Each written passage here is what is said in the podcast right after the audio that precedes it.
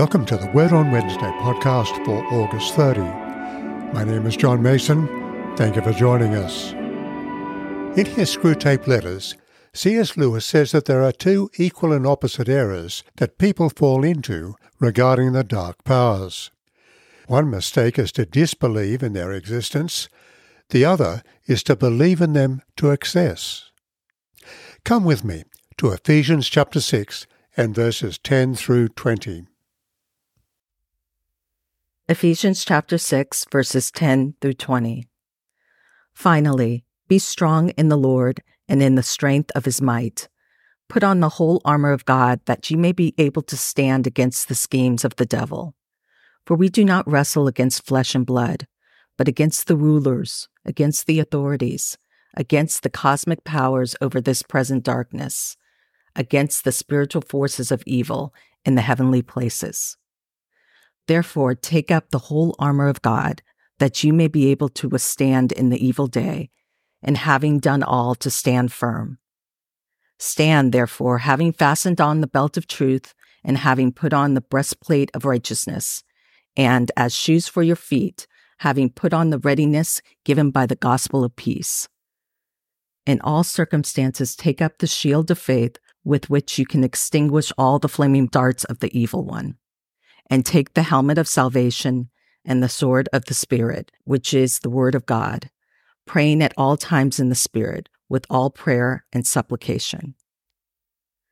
To that end, keep alert with all perseverance, making supplication for all the saints, and also for me, that words may be given to me in opening my mouth boldly to proclaim the mystery of the gospel, for which I am an ambassador in chains that I may declare it boldly as I ought to speak. Paul takes the reality of conflict in the world to another level. Our struggle, he says, literally, our wrestling, is not so much against flesh and blood, but principalities and powers. Back in Ephesians chapter 1 and verse 10, he speaks of the day when all things in heaven and on earth will be brought under the rule of the Lord Jesus Christ. However, as we read here in chapter 6, for the present there's a war between the two spheres of darkness and light.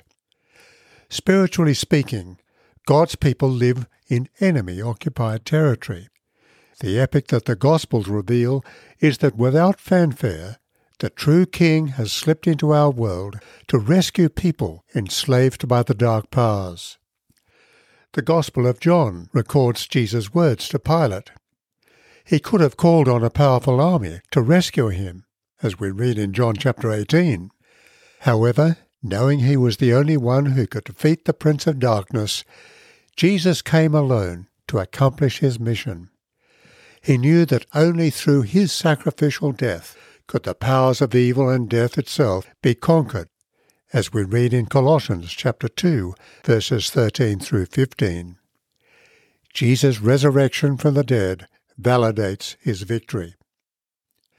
However, for the present, the dark powers, although mortally wounded, continue to do their worst, attempting to destroy God's ultimate and sure plan to glorify his people.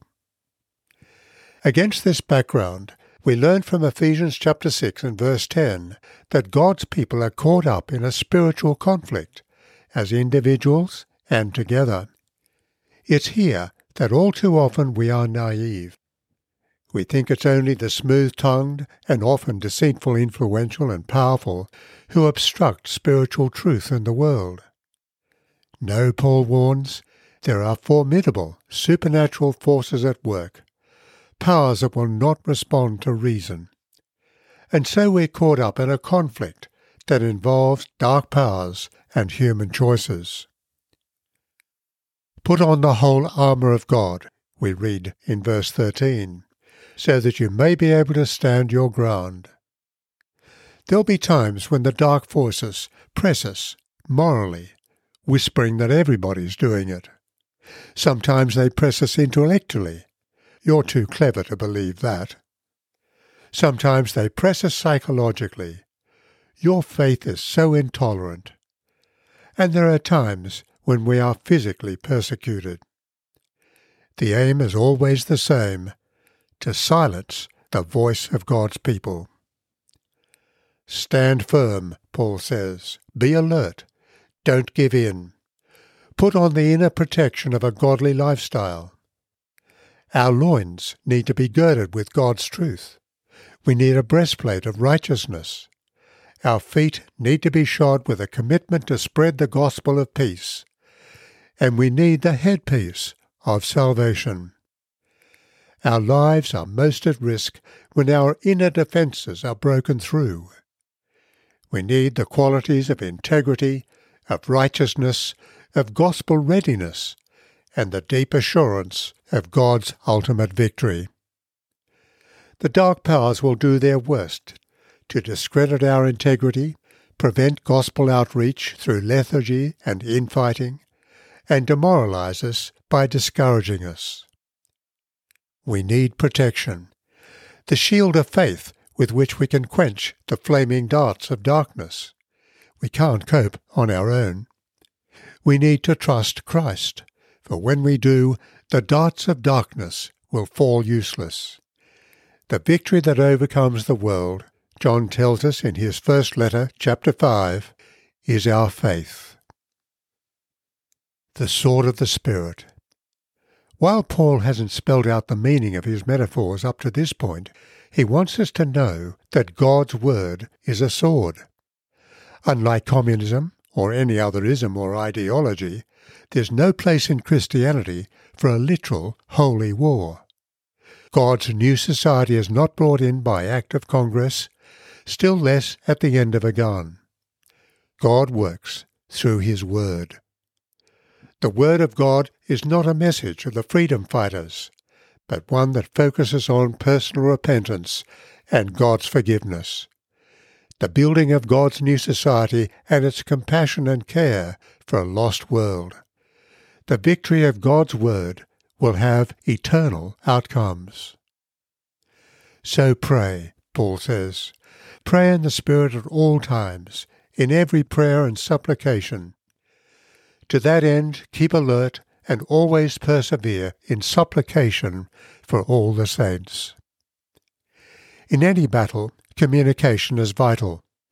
In the histories of the Second World War, there's a picture of a young soldier holding together a broken telephone line. Prayer is our field telegraph.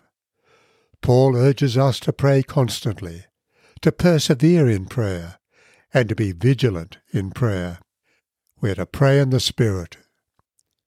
Romans chapter 8 and verses 26 following help us to understand what Paul means by this.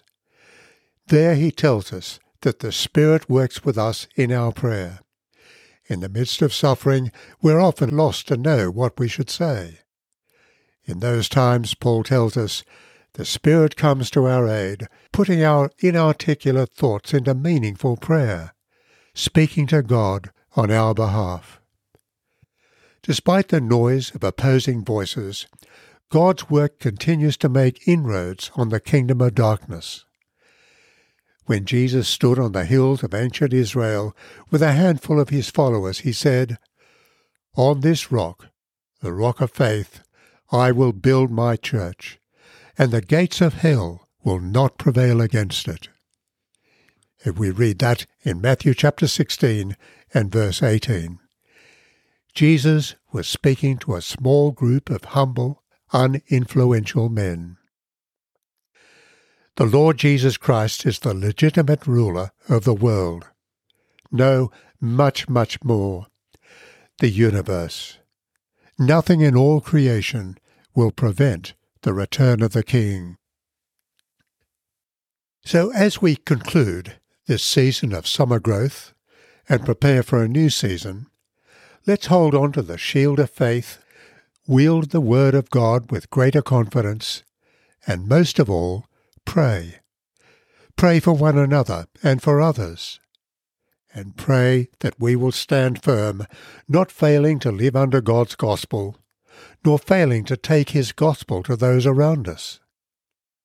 If you have not already done so, consider the Word 121 as a very accessible ministry to introduce family and friends to the authentic Jesus through the lens of John's Gospel. You can access it at, and it's alphanumeric, www.theword and then the numbers 121.com. The word 121.com. So let me pray. Almighty God, give us grace so that we may cast away the works of darkness and put on the armour of light, now in the time of this mortal life, in which your Son Jesus Christ came amongst us in great humility, so that on the last day when he comes again in his glorious majesty to judge the living and the dead, we may rise to life immortal, through him who lives and reigns with you in the Holy Spirit, now and forever. Amen. People involved in today's podcast are John Mason, speaker and writer, and April Marks, a member of Christ Church Presbyterian, San Francisco. The prayers are from an Australian prayer book 1978. The opening and closing music is from St Andrew's Cathedral, Sydney, under the direction of Ross Cobb. Please let us know if you have a question or a comment about this podcast. We'd love to hear from you.